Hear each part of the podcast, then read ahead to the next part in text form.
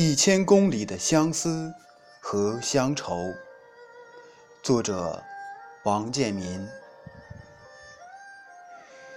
我分不清，这是一千公里的相思，还是一千公里的乡愁。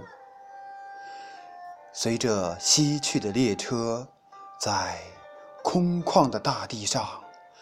剧烈嘶鸣，这平行着的两条无声铁轨，一条通向相思的深处，一条通向故乡的尽头。这平行着的两条无声铁轨。一条是我的心脏，一条是我的灵魂。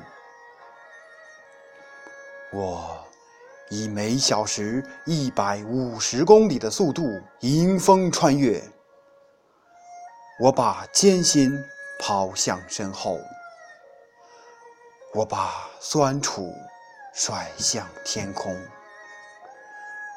那一排一排倒下的树木，将为我欢呼。我就要品味欢聚的甜蜜，我就要感知久违的幸福。这一千公里的相思，这一千公里的乡愁。